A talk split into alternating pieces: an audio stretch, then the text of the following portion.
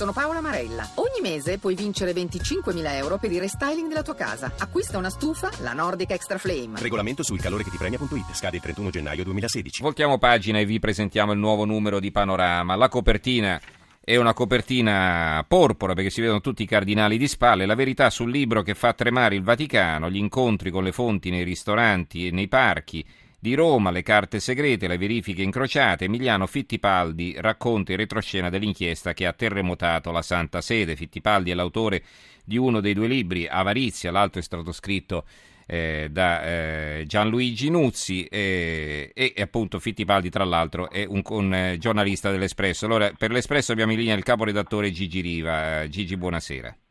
Eccomi qua, buonasera e buonanotte agli ascoltatori. Allora, prima fatemi Intanto fare una... una correzione, numero dell'Espresso. Sì. Ti è scappato un lapsus panorama. No? Ho detto panorama? Ah, chiedo scusa, Sì, no, sì, ma de- alla fine ho detto espresso, ho detto un momento Alla fa. fine sì, all'inizio presentavo Vabbè, no, perché ieri, ieri ho presentato quello di panorama, allora mi è rimasta. esatto, No, rimasto. l'espresso, l'espresso.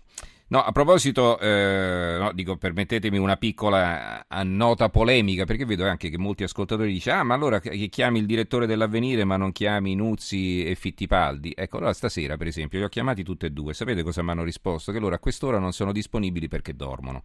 Quindi eh, non è che è cattiva volontà, eh, non li avevo chiamati solo oggi, li abbiamo cercati anche nei giorni scorsi, evidentemente per loro, per pubblicizzare i loro libri, sono sufficienti le interviste diurne eh, e questo eh, siamo contenti naturalmente per loro. Allora Riva, eh, spiegaci un po' il senso di questa copertina e naturalmente cosa c'è dentro. Allora, il senso della copertina era di mh, raccontare i retroscena del libro. Eh, Emiliano Fittipaldi, come tu ricordavi, è un nostro giornalista. Eh, lo scandalo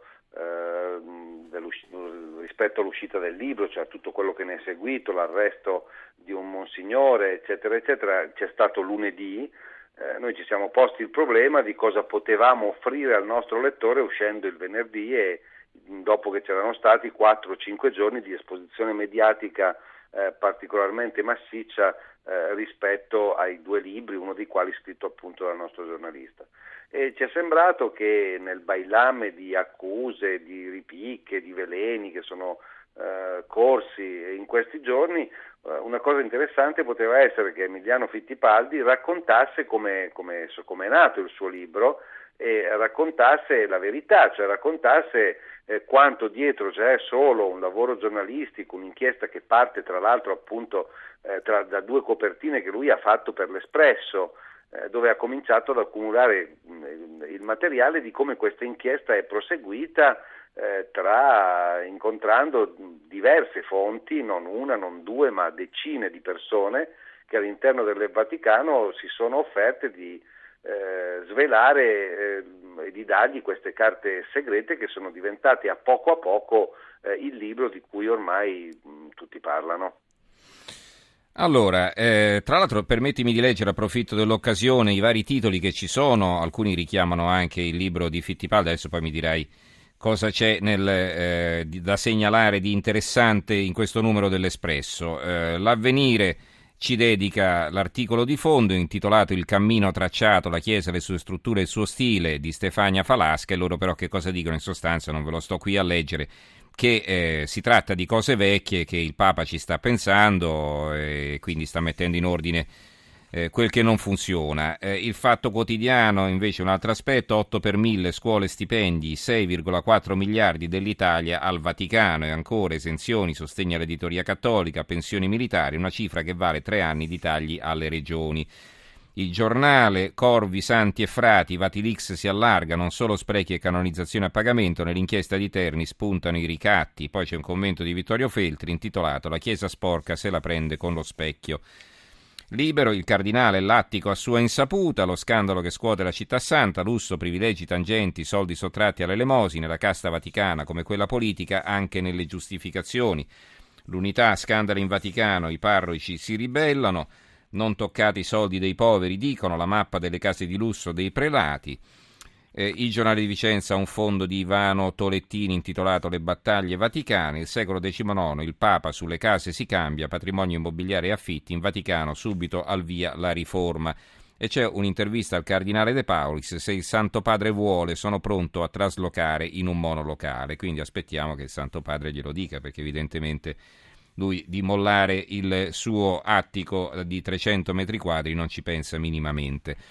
Allora, eh, ritorniamo, eh, ritorniamo, a Gigi Riva, caporedattore dell'Espresso. Eh, ecco, se magari prima di passare agli altri argomenti mi puoi dire qualcosa di più sulle polemiche che ci sono state in questi giorni, cioè sul fatto che sostanzialmente non c'è nulla di nuovo, erano cose più o meno risapute, quindi si fa soltanto scandalo per cercare di eh, mettere in difficoltà Papa Francesco. Allora, qual è eh, diciamo, la replica a questo tipo di obiezione? Ma intanto che il Vaticano stesso ha cambiato posizione eh, nell'arco di pochi giorni, ricorderete tutti, l'ha presa lunedì, eh, padre Lombardi cosa disse quando eh, si adombrava l'uscita di questi, di, di, di questi, due libri, i due libri sono peraltro usciti e sono nella disposizione eh, di chiunque ieri, eh, e, quante, e, e quante quali fossero le accuse. Bene, padre Lombardi nel giro di pochi giorni, evidentemente poi avendo preso eh, una cognizione più precisa di quello che ci sta eh, nel libro di, di, di, di, Fittipaldi, io parlo di quello perché è l'unico che sono riuscito a leggere in anteprima, l'altro è uscito ieri, non ho ancora avuto modo di leggerlo e quindi parlo solo di quello che conosco. Sì. Eh, quanto in realtà molte delle voci che circolavano rispetto a eh, carte trafugate, eccetera, eccetera, non, non, fossero vere, hanno dovuto prendere atto che ci stavano eh, diversi, eh, c'era, c'è il racconto ehm, di diversi casi che riguardano il Vaticano, tu citavi la casa di Bertone che è uno, ma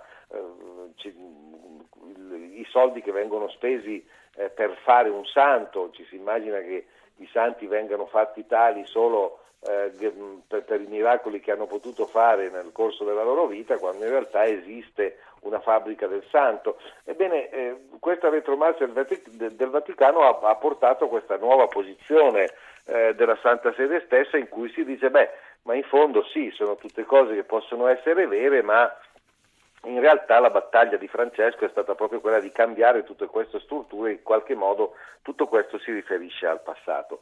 Non è propriamente così. Eh, le due persone che sono state arrestate fanno parte, eh, sono uomini che sono, sono stati nominati da Papa Francesco i libri raccontano delle cose, almeno il libro di Fittipaldi, che ripeto parlo di ciò che conosco, eh, parla di situazioni che sono ancora in atto, l'opacità dello IOR, per esempio, eh, il fatto che esistano ancora dei conti intestati a laici italiani, eh, nonostante si fosse sbandierato che con il rinnovamento dello IOR non ci sarebbero più stati questi conti, invece ci sono ancora viene dimostrato eh, per tabula, ci sono anche i nomi di alcuni eh, che ancora hanno eh, i conti lì. Allora, evidentemente l'opera di Papa Francesco è un'opera gigantesca, è un'opera meritoria eh, che è cominciata con il suo pontificato, qualcosa è già stato fatto, ma evidentemente le resistenze a un cambiamento che sarebbe epocale nel momento in cui arrivasse eh, davvero a compimento è ancora ben lungi eh, da, dall'essere fatto. Possono servire anche questi due libri per accelerare eh, questo, questo, processo che comunque indubitabilmente è in atto. Eh, auguriamoci di prendere la parte buona di tutte queste polemiche e di dirci che forse anche eh, aver provocato questo scandalo, eh, dice il Vangelo, o portet ut scandala eveniant, cioè è necessario che gli scandali succedano proprio per cambiare le cose, forse, eh, forse serviranno anche questi due libri e questa è eh, la posizione che Fittipaldi esprime nell'articolo eh, che ha fatto poi la copertina del nostro giornale, nella quale racconta eh, dal suo punto di vista come sono andate le cose, come è nato eh, il libro che si chiama Avarizia con i retroscena che, che, che riguardano gli incontri con le fonti, dove sono avvenuti, eh, in quali luoghi di Roma, quali materiali hanno portato, le verifiche incrociate che lui ha dovuto fare proprio perché si sa che nel momento in cui si tratta materiale come questo, che è un materiale pollente, certo. mm. incandescente, eccetera, non è necessario avere un documento in mano, c'è poi tutto un lavoro che un giornalista eh, deve fare per appurare intanto che quel documento sia vero, fare eh, delle verifiche con eh, altre fonti, e per, per evitare quelle che sono le polpette avvelenate che spesso e volentieri eh, mm-hmm. nel nostro lavoro ci vengono propinate. Mi sembra di poter dire, eh, dopo che il libro è uscito, ormai da, da, un giorno, da quasi due giorni ormai, visto che siamo eh, a, a, venerdì, che, eh, che, questo, che, è stato evitato questo, questo rischio mm-hmm. e che quindi vedremo gli sviluppi futuri, ma eh, forse dovremmo leggere questo libro come un'opportunità e non come un limite. Benissimo, allora gli altri argomenti che ci suggerisci in questo numero dell'Espresso? Ma, eh, ce ne sono diversi di interessanti, uno eh, lo firma Lirio Abate, è un articolo eh, che rende noto che alla chetichella, quasi eh, alla, all'insaputa almeno dell'opinione pubblica, eh, è stato prima costruito ed ora viene, è stato abitato e frequentato un carcere in eh, Sardegna dove sono stati portati 90, perché questa è la capienza del carcere, tra i più pericolosi eh, ergastolani italiani condannati al 41 bis. Eh, perché si è fatto tutto questo alla Chetichella, come eh, racconta Lirio Abbate? Perché in Sardegna anche in passato eh, c'era il timore che una concentrazione di ehm, di, di, mafiosi, si, si, si, parla di capi mafia, capi indrangheta, capi eh, della camorra, eccetera, in un solo luogo avrebbe potuto provocare eh, una ribellione da parte delle popolazioni. Abate racconta questo carcere che sta vicino a Sassari, racconta come è stato concepito, come è stato costruito, eh, è stato appunto concepito e costruito in modo tale che i detenuti abbiano una, una difficoltà a parlare persino tra di loro, persino tra inquilini del carcere, proprio perché l'esperienza del 41 bis degli ultimi vent'anni in questo paese ha dimostrato come in diversi casi i boss riuscissero a comunicare e dunque a comandare anche eh, in regime di carcere duro. Noi raccontiamo che cos'è questo carcere e eh, mettiamo anche a confronto due pareri eh, che sono quelli Manconi, che è contro eh, il carcere duro, e quello di Gratteri, che invece pensa che il 41 bis eh, in termini anche così rigidi sia uno strumento indispensabile per proteggere la comunità da super boss eh, che possono continuare a perpetrare le loro malefatte, a ordinare mm-hmm. le cose più atroci ai loro clan anche stando in carcere. Mi sembra un argomento che può suscitare l'interesse certo, dei lettori. Eh, altro, Anzi, Gratteri altro... mi diceva che lui addirittura per lui 41 bis è troppo morbido, così quantomeno per, per come viene applicato, insomma, perché lascia eh, le maglie parecchio larghe, insomma, quindi nonostante il 41 bis c'è modo per eh, coloro che appunto sono sottoposti a questo regime di, eh, col- di comunicare con l'esterno. Prego, scusa l'interruzione. No, no, eh, mi sembra un'opportuna osservazione. Eh, allora, io credo che se questo carcere funziona esattamente come Livio Abbatte ce l'ha, eh, ce l'ha presentato, per esempio coloro che gli inquilini di questo carcere diciamo, potranno partecipare ai processi che li vedono imputati solo attraverso videoconferenze che si svolgono nella loro cella, non, nemmeno possono eh, andare diciamo così, in un territorio comune, quindi è un carcere particolarmente rigido da questo punto di vista, ma teniamo conto che sono 90 a fronte di centinaia delle, delle persone che stanno al, al, 41 bis e che si trovano ancora eh, sparsi nelle carceri, eh, nelle carceri, di tutta Italia. E tra eh, questi 40 e tra questi 90 c'è il, fior, il fior fiore, il gota della delinquenza eh, che, mm, tutti i nomi che abbiamo conosciuto dalle cronache di questi, di, di questi, ultimi anni e che sono stati catturati da Provenzano in giù.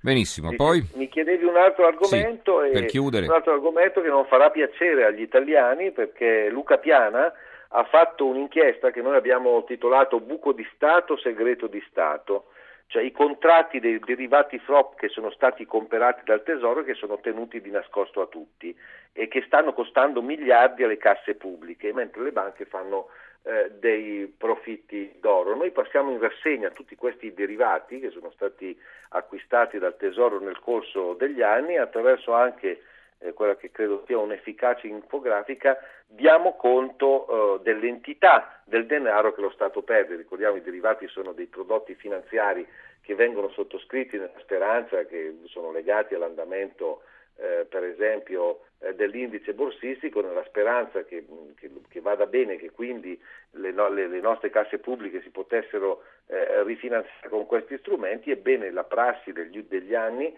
ha dimostrato che invece in molti casi ci stiamo perdendo molto denaro. Eh, molte regioni si sono ritrovate in grandissima difficoltà, molti comuni pure. Mm. E anche mo- molti comuni, mentre non, è, non, non si è mai saputo, anche perché come è evocato dal titolo segreto eh, di Stato, quanto, quanta sia l'entità che lo Stato perde mm-hmm. eh, avendo sottoscritto questa grande massa di derivati e noi riportiamo il fatto che dei parlamentari che hanno chiesto di poter conoscere queste cifre hanno, si sono visti opporre eh, dalla Banca d'Italia rifiu- un rifiuto al, appunto a conoscere l'entità di queste somme. Segreto di Stato sulla fregatura, insomma. Mm. Esattamente.